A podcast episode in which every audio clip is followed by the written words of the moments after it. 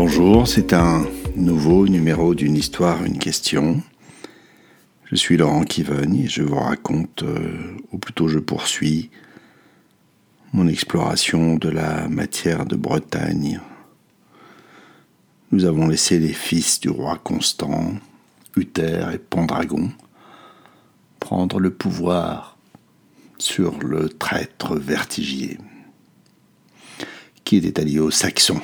Lesquels Saxons se réveillent, et une grande bataille a lieu. Merlin est avec eux, les conseille et leur fait se jurer fidélité et loyauté. Néanmoins, il annonce que l'un d'entre eux va mourir. Pendant la bataille qui fait rage, survient dans le ciel un dragon, c'est le signe de la victoire, dit Merlin. Et en effet, les deux frères vont vaincre les Saxons, mais Pendragon va succomber. On fête la victoire et on pleure la mort de Pendragon, auquel Merlin va ériger un tombeau avec des pierres venues d'Irlande par magie, ce qui donnera l'actuel Stonehenge.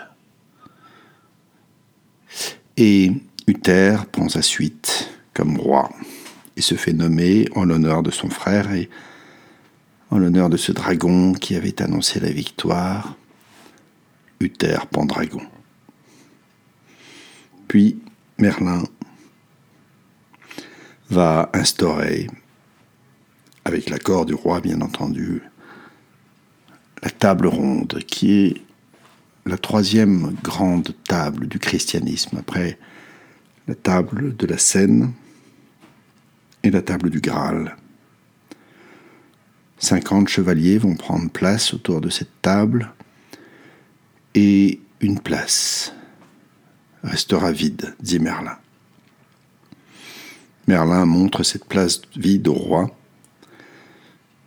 et le roi va s'asseoir à une autre place, bien entendu, mais non sans avoir attendu que chacun soit servi.